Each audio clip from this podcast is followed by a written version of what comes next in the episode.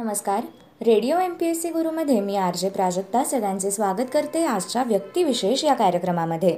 आजचे व्यक्तिविशेष आहेत स्वामी रामतीर्थ. स्वामी रामतीर्थ हे प्रख्यात तत्वचिंतक होते. विद्यमान पाकिस्तानातील पंजाब प्रांताच्या गुजराणवाला जिल्ह्यातील मुरलीवाला या खेडेगावी त्यांचा बावीस ऑक्टोबर अठराशे त्र्याहत्तर रोजी जन्म झाला. त्यांच्या पूर्वाश्रमीचे नाव होते तीर्थराम. संन्यास स्वीकारल्यानंतरचे नाव होते रामतीर्थ. त्यांच्या वडिलांचे नाव होते हिरानंद गोस्वामी.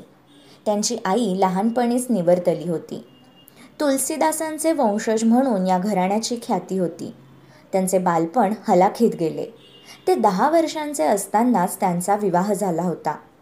गुजराणवाला हायस्कूलमधून मॅट्रिकची परीक्षा उत्तीर्ण होऊन लाहोरच्या फोरमन कॉलेजमधून गणित विषयात एम एची प्रथम श्रेणीत त्यांनी पदवी मिळवली होती. तसेच त्याच कॉलेजात त्यांनी गणिताचे प्राध्यापक म्हणून नोकरी केली होती. लाहोरला ते धर्मसभेच्या शिक्षण मंडळाचे प्रथम सभासद आणि नंतर चिटणीसही होते. गुजराणवाला येथे शिकत असतानाच वडिलांचे मित्र आणि रामकृष्ण परमहंसांचे शिष्य धन्नाराम भगत यांचे सानिध्य त्यांना लाभले. पुढे तेच त्यांचे गुरु झाले. रामतीर्थ हे कृष्ण भक्त होते.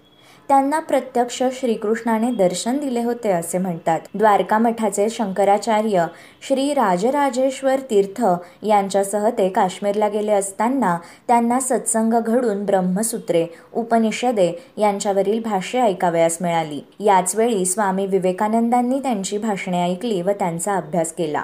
सहजच आंतरिक आध्यात्मिक ज्ञानार्जनाची ओढ लागून नोकरीत त्यांना स्वारस्य वाटेना. याचाच परिणाम म्हणून ते सर्वसंग परित्याग करून हिमालयात गेले आणि वयाच्या अठ्ठावीसाव्या वर्षी त्यांनी संन्यास घेतला. त्यानंतर त्यांनी अनेक तीर्थक्षेत्रांची यात्रा केली. भारत धर्म महामंडळाच्या अध्यक्षपदावरून त्यांनी वैदिक धर्माचा पुरस्कार केला. अनासक्ती समाधानी वृत्ती आणि साधी राहणी यांचे सदैव पालन करून केवळ आत्मसाक्षराचा विचार न करता त्यांनी आपल्या देशाचेही भले व्हावे म्हणून प्रयत्न केले. त्यांचा वेदांत केवळ शाब्दिक नसून तो त्यांनी आचरणात आणला होता. म्हणूनच श्रेष्ठ सुधारकांमध्ये त्यांची गणना होते. भौतिकशास्त्रांच्या आधारेच वेदांताचे सिद्धांत मांडून ते आधुनिक काळातही खरे ठरतात हे स्वामी रामतीर्थांनी सप्रमाण दाखवून दिले. टोकियोला भरलेल्या आंतरराष्ट्रीय धर्म परिषदेला टेहरीच्या महाराजांच्या सांगण्यावरून ते हजर राहिले. ते साल होते एकोणीसशे दोन. परंतु ती परिषद ही एक अफवा होती असे त्यांच्या निदर्शनास आले. त्यांनी जपानमध्ये वेदांतावर व्याख्याने दिली व ती पांडित्य आणि उत्तम कवित्व यामुळे लोकप्रियही ठरली. नंतर अमेरिकेतही स्वामी विवेकानंदांप्रमाणेच त्यांचे स्वागत झाले. हा दौरा आटपून ते मायदेशी परतले. भारतात आल्यावर अनेक जण त्यांचे शिष्य झाले. त्यापैकी नारायण स्वामी टेहरीचे महाराज मदन मोहन मालवीय स्वामी शिवानंद डॉक्टर मोहम्मद इक्बाल हे प्रमुख होत. रामतीर्थांनी पूर्व आयुष्यात अनेक ग्रंथ लिहिले.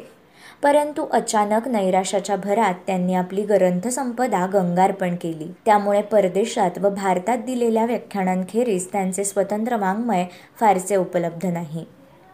हिंदू फारसी आणि इंग्रजी भाषांवर त्यांचे प्रभुत्व होते. उत्तम कवित्वही त्यांना लाभले होते. त्यांची हजारावर पत्रे आणि काही टिपणे रामतीर्थ प्रकाशनातर्फे प्रसिद्ध झाली आहेत.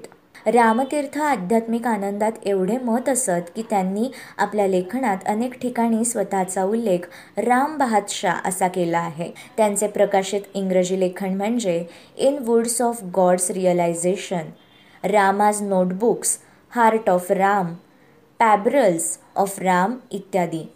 या पुस्तकांची हिंदी मराठी भाषांतरेही प्रसिद्ध आहेत. रामतीर्थांना हिमालयाची विलक्षण ओढ होती. तेथील भव्य निसर्ग सौंदर्याच्या त्यांनी केलेल्या वर्णनात सौंदर्य वृत्ती व आध्यात्मिकता यांचा उत्कृष्ट संगम आढळतो. रामतीर्थ गंगा स्नानाला गेले असता भोवऱ्यात सापडून वयाच्या अवघ्या तेहतीसाव्या वर्षी त्यांचा अंत झाला. योगायोगाने त्याच दिवशी त्यांनी लिहिलेला सुप्रसिद्ध मृत्यूलेख त्यांच्या शिष्यांनी त्यांच्या मेजावर मिळाला होता. तो उत्कृष्ट काव्याचा नमुनाच होता. त्यात मृत्यूला उद्देशून माझे शरीर तू खुशाल घेऊन जा चंद्रकिरणांच्या रूपाने पहाडी नदी निर्झरांच्या वेशाने समुद्र लाटांच्या मिशाने मी जगात वावरू शकेन असे त्यांनी लिहिले होते. ऋषिकेश जवळील ब्रह्मपुरी येथे रामतीर्थांच्या स्मरणार्थ एक उत्तम ग्रंथालय आजही चालवण्यात येते. मित्रांनो हे होते आजचे व्यक्तिविशेष स्वामी रामतीर्थ. अशाच रोजच्या माहितीपूर्ण व्यक्तिविशेषांसाठी stay tune to radio M P S C Guru मित्रांनो आमचा व्यक्तिविशेष हा कार्यक्रम तुम्हाला कसा वाटला याबद्दलचे तुमचे मत जरूर कळवा. त्यासाठी आमचा व्हॉट्सॲप नंबर आहे eight six nine eight eight six nine eight eight zero अर्थात शहाऐंशी अठ्ठ्याण्णव शहाऐंशी अठ्ठ्याण्णव ऐंशी. ऐकत रहा radio M P S C Guru spreading the knowledge powered by Spectrum Academy नमस्कार विद्यार्थी मित्रांनो radio M P S C गुरुमध्ये मी आर जे प्रिया तुम्हा सर्वांचं मनापासून स्वागत करते. विद्यार्थी मित्रांनो आज आपण व्यक्तिविशेष या सत्रात एका विशेष व्यक्तीची माहिती ऐकणारच आहोत. पण त्याआधी मला सांगा मागचे दोन वर्ष प्रत्येकजण कोविड नाईन्टीनच्या साथीमुळे घरात आहे. बरेच जणं वर्क फ्रॉम होम करत आहेत. मग वर्क फ्रॉम होम कशामुळे शक्य झालं? तुमच्याकडे असणाऱ्या कम्प्युटर किंवा लॅपटॉपमुळे मग मित्रांनो हा कम्प्युटर किंवा लॅपटॉप नसता तर आपण वर्क फ्रॉम होम करू शकलो असतो का? इंटरनेटचा शोध लागला हे मान्य आहे पण इंटरनेट चालतं कशात? त्या कम्प्युटरमध्ये किंवा लॅपटॉपवर? मग हे इतकं साधं आहे की या कम्प्युटरचा ज्या माणसाने शोध लावला म्हणजेच कम्प्युटर जनक म्हणून ओळखला जाणारा चार्ल्स बॅबेज. मित्रांनो आज आपण यांच्याच विषयी सविस्तरपणे जाणून घेणार आहोत आपल्या व्यक्तिविशेष या सत्रात. संगणकाचे जनक चार्ल्स बॅबेज यांना पहिला संगणक बनवताना अनेक अपयश आले. अर्थात तेव्हाचा कम्प्युटर आणि आत्ताच्या कम्प्युटर्समध्ये जमीन आसमानाचा फरक आहे हे आपण लक्षात घेतलं पाहिजे. तेव्हा कम्प्युटरचा उपयोग फक्त गणना करण्यासाठी म्हणजेच आकडेमोड करण्यासाठी जास्त प्रमाणात होत होता हे सुद्धा लक्षात घेतलं पाहिजे. मग मित्रांनो हे जे चार्ल्स बॅबेज आहेत त्यांचा जीवन प्रवास काय होता ते जाणून घेऊया. चार्ल्स बॅबेज यांचा जन्म सव्वीस डिसेंबर सतराशे एक्क्याण्णवमध्ये लंडन इंग्लंडमध्ये झाला होता. त्यांना एकूण चार भावंड होती. त्यातले दोन लहानपणीच वारले. चार्ल्स लहानपणापासूनच जिज्ञासू वृत्तीचे होते. त्यांना एखाद्या वेळी खेळणे जरी दिले तरी ते विचारत या खेळण्यामध्ये काय आहे? ते कसं काम करते? त्यांना खरं तर गणिताची प्रचंड आवड होती. बीजगणित तर ते स्वतःच शिकले होते. चार्ल्स यांचं सुरुवातीचं शिक्षण खाजगी शिक्षकांकडून झालं होतं. अठराशे दहामध्ये त्यांनी केम्ब्रिज विद्यापीठाच्या ट्रिनिटी महाविद्यालयात प्रवेश घेतला. इथे त्यांना शिकवणाऱ्या गणिताच्या शिक्षकांपेक्षा चार्ल्स यांना जास्त गणिताची माहिती होती हे विशेष. बॅवेज यांनी अठराशे दहामध्ये केम्ब्रिज विद्यापीठातील ट्रिनिटी कॉलेजमध्ये प्रवेश घेतला. बी ए व एम ए या पदव्या मिळवण्यापूर्वीच त्यांनी गणित व भौतिकी या विषयांवर कित्येक निबंध लिहिले. युरोपातील गणितासंबंधीच्या प्रगतीचा इंग्लंडमधील गणित तज्ज्ञांचा परिचय व्हावा आणि विशेषतः त्या काळी रूढ असलेल्या न्यूटन यांच्या संकेतन पद्धतीऐवजी जी डब्ल्यू लॅम्टिस या जर्मन गणित पद्धत सुलभ पद्धती वापरण्यात यावी या दृष्टीने त्यांनी ॲनालिटिकल सोसायटीची स्थापना केली. यानंतर त्यांनी अठराशे सोळामध्ये अवकलन व समाकलन या विषयावरील ग्रंथाचे भाषांतर देखील केले.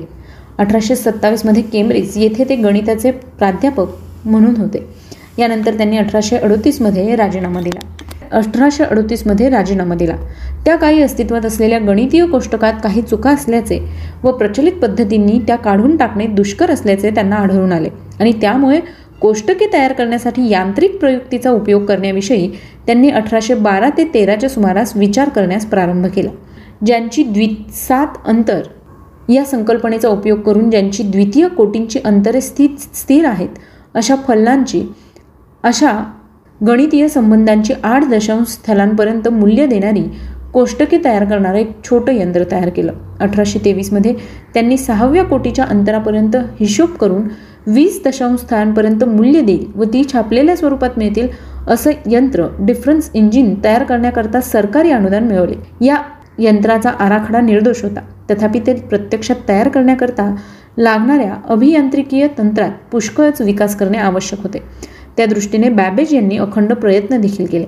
यानंतर चार्ल्स बॅबेज यांचा कम्प्युटर बनवण्याचा प्रवास सुरू झाला. अठराशे बावीसमध्ये चार्ल्स बॅबेज यांनी डिफरन्शियल इंजिन नावाचं एक उपकरण तयार केलं. या यंत्राने गणितीय आकडेमोड केली व त्याचं प्रदर्शन केलं. गणिताच्या सिद्धांतानंतर त्यांनी त्याला डिफरन्शियल इंजिन म्हटले. त्यात एकूण पंचवीस हजार धडे होते आणि त्याचं वजन तेरा हजार सहाशे किलो होतं. सरकारला त्यांच्या डिव्हाइसमध्ये रस होता आणि त्यांनी त्यांच्या संशोधनासाठी अर्थसहाय्य देण्याचं अस्पष्ट वचन दिलं. त्यामुळे बॅबेज यांना फुल स्केल मशीन तयार करण्यास प्रोत्साहित केले गेले. हे काम सोपं आहे आणि लवकर केलं जाईल असं बॅबेज यांना वाटलं पण तसं नव्हतं. इंजिनची चाके गिअर्स आणि कँकर्स तयार करण्यासाठी बऱ्याच मशीन उपकरणात कमतरता होती. म्हणून बॅबेज आणि त्यांच्या कारागिरांनी स्वतःची उपकरणे तयार करण्याचं ठरवलं. पण पैशांची कमतरता असल्यामुळे हा प्रकल्प पूर्ण झाला नाही आणि तो बंद करावा लागला. या दरम्यान बॅबेज यांच्या सुपीक डोक्यात दुसरं इंजिन बनवण्याची कल्पना आली.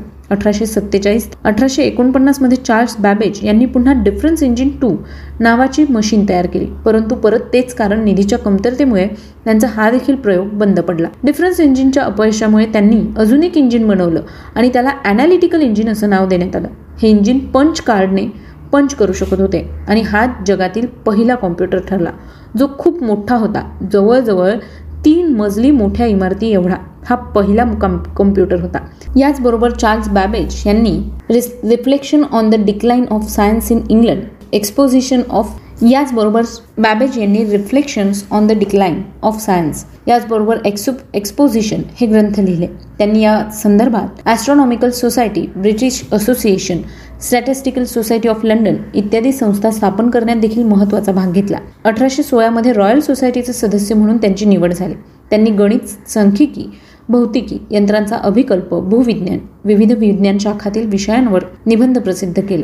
गणितीय कोष्टके तयार करण्यासाठी यंत्राचा उपयोग करण्यासंबंधी त्यांनी लिहिलेल्या निबंधाला अठराशे बावीसमध्ये ॲस्ट्रॉनॉमिकल सोसायटीचं सुवर्ण पदक मिळालं. Economy of machines and manufactures यामध्ये प्रसिद्ध झालेल्या ग्रंथात त्यांनी युरोपातील प्रवासात पाहिलेल्या विविध कारखान्यांच्या कार्यपद्धतीचं विश्लेषण केलं असून यामध्ये ऑपरेशन रिसर्च या नावाने ओळखण्यात येणाऱ्या आजच्या विषयाचे पूर्वस्वरूप म्हणून त्याची गणना होते. त्यांनी तयार केलेली एक ते एक लाख आठ हजार या नैसर्गिक संख्यांच्या लॉगॅरिथमची कोष्टके अठराशे सत्तावीसमध्ये प्रसिद्ध झाली व त्यानंतर त्यांनी सुधारलेली कोष्टके स्पेसिमन ऑफ लॉगॅरिथम टेबल्स या शीर्षकाखाली एकविसाव्या खंडात अठराशे एकतीसमध्ये प्रसिद्ध झाले. त्यांनी लिहिलेल्या the ninth Bridgewater treatise हा ग्रंथ प्रसिद्ध आहे. Passages from the life of the philosopher या आत्मचरित्रपर ग्रंथ ग्रंथातील रस्त्यावरील संगीतकारांच्या उपद्रवासंबंधी त्यांनी लिहिलेल्या वर्णनामुळे त्यांच्या सर्व वैज्ञानिक कार्यापेक्षाही त्यांना त्यावेळी अधिक प्रसिद्धी मिळाली होती. मित्रांनो चार्ल्स बॅबेज हे एक इंग्लिश गणिततज्ञ तत्वज्ञानी आणि यांत्रिकी अभियंता होते. बॅबेज यांनी त्यांच्या कल्पनेतून पहिला कॉम्प्युटर तयार केला. मित्रांनो आज आपल्याला कम्प्युटर वापरायला मिळतोय. त्याचं सगळं श्रेय जातं ते चार्ल्स बॅबेज यांना. आज तीन मजली असणाऱ्या कॉम्प्युटरचा आपला बॅगेत मावणारा लॅपटॉप तयार झाला आहे. खरं तर त्यात खूप बदल झाले पण तरी सुद्धा या सगळ्याचं श्रेय जातं चार्ल्स बॅबेज यांना. असं हे अष्टपैलू व्यक्तिमत्व. आज अठरा ऑक्टोबर चार्ल्स बॅबेज संगणकाचा जन्मदाता असणाऱ्या चार्ल्स बॅबेज यांचा स्मृती दिन त्याच निमित्ताने आज आपण त्यांच्याविषयीची सविस्तर माहिती जाणून घेतली. मित्रांनो ही माहिती तुम्हाला कशी वाटली? याविषयी फीडबॅक मात्र आम्हाला द्यायला विसरू नका. चला तर मग मित्रांनो मी आरजे प्रिया तुम्हा सगळ्यांची रजा घेते. पुन्हा भेटूया उद्याच्या व्यक्तिविशेष या सत्रात. आणखी एका विशेष व्यक्तीची माहिती घेऊन. तोपर्यंत काळजी घ्या सुरक्षित राहा आणि ऐकत राहा तुमचा लाडका radio radio M P S C Guru stay tune to radio M P S C Guru spreading the knowledge powered by Spectrum Academy नमस्कार radio M P S C गुरुमध्ये मी आर जे प्रिया तुम्हा सर्वांचं मनापासून स्वागत करते.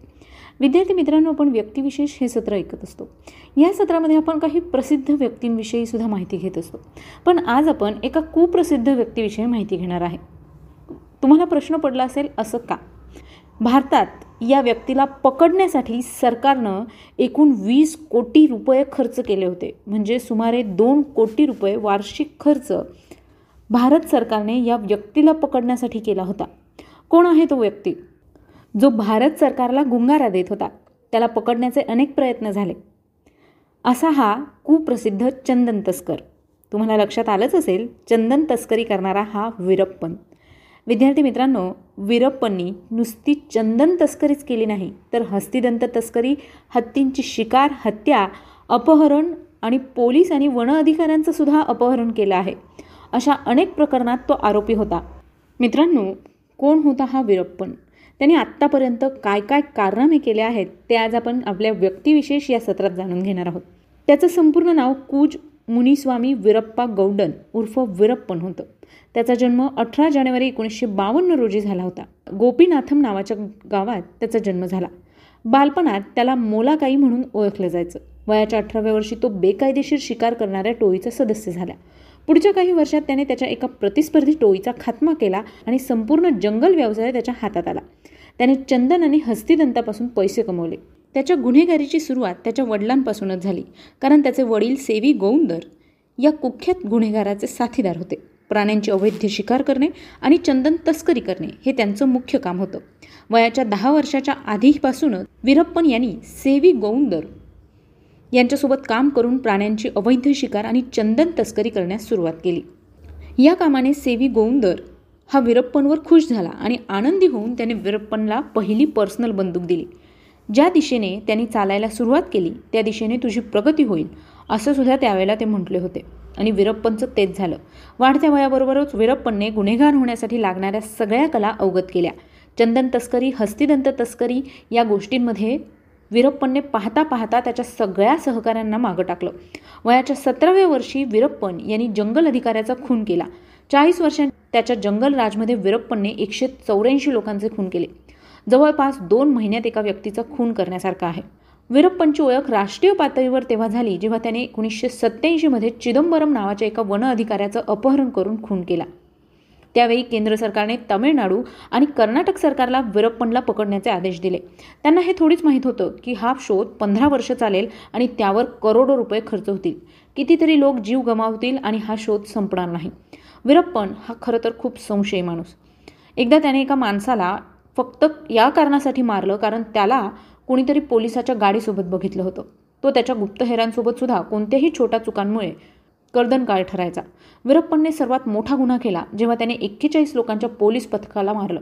हे पथक गोविंदापडीच्या जंगलातून एका पोलीस गुप्तहेराच्या चुक खुणाची चौकशी करत होतं. एक्केचाळीस लोकांच्या पोलीस पथकाला वीरप्पनने ओलीस ठेवलं होतं आणि त्यातील बावीस लोकांना त्याने जागीच ठार मारलं होतं. वीरप्पन कायम सरकारला स्वतःसमोर झुकवण्यात धन्यता मानायचा. तो प्रत्येक वेळी कोणत्या तरी प्रसिद्ध व्यक्तीचं अपहरण करायचा. त्याने दोन हजार साली कन्नडच्या सुपरस्टार राजकुमार यांचं अपहरण केलं. राजकुमार हे एका वास्तुशांतीसाठी प्रवास करत होते तेव्हा वीरप्पन यांच्या सहकाऱ्यांनी त्यांचं अपहरण केलं. लोकांनी हे अपहरण खूपच मनावर घेतलं.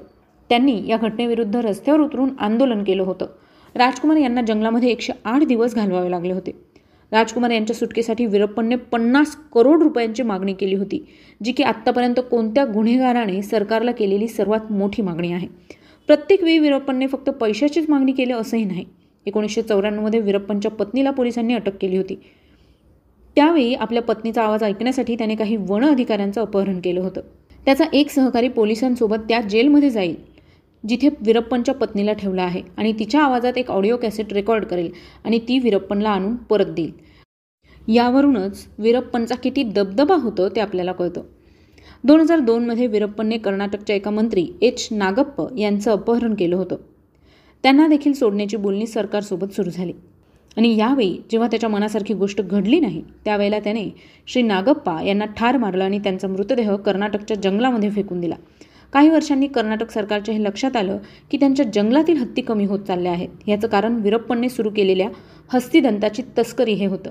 चाळीस वर्षांच्या त्याच्या दहशतीमध्ये त्याने दोन हजारपेक्षा जास्त हत्तींची हत्या केली आणि जवळपास अठ्ठ्याऐंशी हजार पौंड्सच्या हस्तिदंतांची विक्री केली. आणि जवळपास दहा हजार टन इतक्या चंदनाची तस्करी केली. त्याची ही प्राण्यांच्या रक्तातून कमावलेली संपत्ती बावीस मिलियन पाऊंड्सपर्यंत पोहोचली होती. मित्रांनो वीरप्पन तसा डेंजरच माणूस. तुम्हाला आश्चर्य वाटेल की अमेरिकेला दहा वर्ष लागले ओसामा बिनला शोधायला आणि मारायला सुद्धा. पण भारतीय सरकारला वीस वर्ष लागले वीरप्पनला पकडायला आणि मारायला सुद्धा. मग तुम्हाला प्रश्न पडला असेल असं का? तर ह्याचं प्रमुख कारण म्हणजे वीरप्पनला तमिळनाडू आणि कर्नाटकच्या जंगलांच्या कानाकोपऱ्यांची असलेली माहिती. त्याला जमीन कुठे संपते आणि कोणती नदी कोणत्या नदीला जाऊन मिळते आणि कोणत्या भागात जास्त प्राणी आहेत ह्या सगळ्याच गोष्टी माहीत होत्या. या कुख्यात गुंड डाकुला कर्नाटक तामिळनाडू आणि केरळ सरकार यासारखी तीन बलाढ्य राज्ये त्याच्या मागावर असताना देखील अनेक दशकं त्याला ते पकडू शकले नाहीत. एकोणीसशे एक्क्याण्णवमध्ये तामिळनाडू आणि कर्नाटकच्या राज्य सरकारने वीरप्पन विरोधात एक विशेष वीरप्पन विरोधात एक विशेष टास्क फोर्स ऑपरेशन सुरू केलं. त्याचं नाव एस टी एफ आणि त्याच्या विरोधात कारवाई कारवाईला सुरुवात केली. त्यानंतर खूप वर्षांनी म्हणजे सन दोन हजार चारमध्ये ऑपरेशन कोकूनच्या नावाखाली वीरप्पन आणि त्याच्या साथीदारांना गोळ्या घालून ठार मारण्यात आलं आणि एका गुन्हेगारी युगाचा अंत झाला. एवढ्या साऱ्या वर्षात वीरप्पनची शिकार करण्यासाठी सुमारे दोनशे दशलक्ष डॉलर्स खर्च झाल्याचा अंदाज आहे. वीरप्पनने त्याच्या आयुष्यात जवळजवळ एकशे ऐंशी लोकांना ठार मारलं होतं. ज्यात प्रामुख्याने पोलीस अधिकारी आणि वन अधिकारी होते. तर अशा प्रकारे वीरप्पनच्या युगाचा अंत झाला. वीरप्पनने अनेक गुन्हे केले कायदे मोडले सरकारला त्रास दिला. अशा या वीरप्पनला अठरा ऑक्टोबरलाच पोलिसांनी गोळ्या घालून ठार केलं. विद्यार्थी मित्रांनो आज वीरप्पनची माहिती जाणून घेण्याचं कारण इतकंच की वीरप्पनसारखा गुन्हेगार आणि त्यांनी मिळवलेली संपत्ती ही अमाप होती. संपूर्ण भारतात त्याच्या इतका क्रूर गुन्हेगार कुणीही नव्हता. त्याचमुळे आपण त्याच्याविषयीची ही माहिती जाणून घेतली. त्यांनी क्रूरतेचा कळस गाठला होता असं म्हणायला हरकत नाही. तर मित्रांनो ही माहिती तुम्हाला कशी वाटली ती आम्हाला नक्की कळवा. त्यासाठीच आमचा व्हॉट्सअप क्रमांक आहे शहाऐंशी अठ्ठ्याण्णव शहाऐंशी अठ्ठ्याण्णव ऐंशी. म्हणजेच eight six nine eight eight six nine eight eight zero चला तर मग विद्यार्थी मित्रांनो मी आर जे प्रिया. तुम्हा सगळ्यांची रजा घेते. पुन्हा भेटूया उद्याच्या व्यक्तिविशेष या सत्रात. एका आणखी नवीन व्यक्तीची माहिती घेण्यासाठी. तोपर्यंत काळजी घ्या सुरक्षित राहा आणि अर्थातच ऐकत राहा तुमचा लाडका radio radio M P S C Guru stay tune to radio M P S C Guru spreading the knowledge powered by Spectrum Academy